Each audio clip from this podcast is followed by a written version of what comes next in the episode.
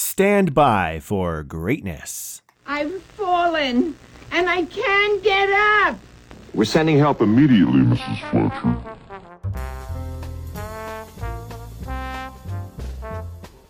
Hey again, ATL. It is Blindside from Channel Ocho Productions, and I'm coming at you with another onset weather update. Today is Friday, October the 29th. Where has this month gone? My goodness, it's flown right by. We're right in the middle of that cold front once again. Yesterday, rain all day. Today, expect similar but less rain. When I say similar, I mean mostly cloudy all day and chances of rain ranging from 30% up to 50% all throughout the day. A little break in the midday, but in the evening, kick right back up to 40 to 50%. Humidity up there, of course, with the precipitation. Good air quality though, and the sun's gonna look to set at 6:47 in the PM. And now for some nightmare real estate news.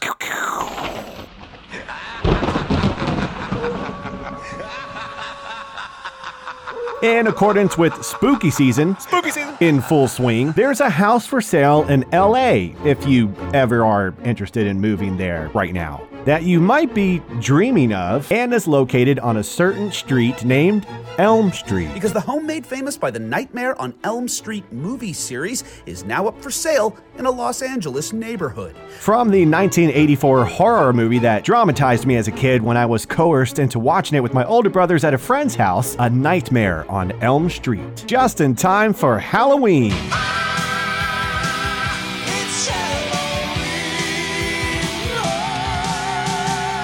This iconic three bedroom Spaulding Square house, home to character Nancy Thompson, is for sale, and the price is what nightmares are made of. $3.5 million. Now. Now, while the house itself is reminiscent of Nancy vs. Freddy, the inside is a beautiful traditional style space with a modern twist. Twist of fate when you go to sleep. Well, sweet dreams to whoever ends up living there. Or not. Barsh, don't you realize what this means? The next time you fall asleep, we could die. Eh, welcome to my world. I'm Blindside. Indeed, it is scary times in real estate market these days. And I'm out. after there had been a nightmare on my street.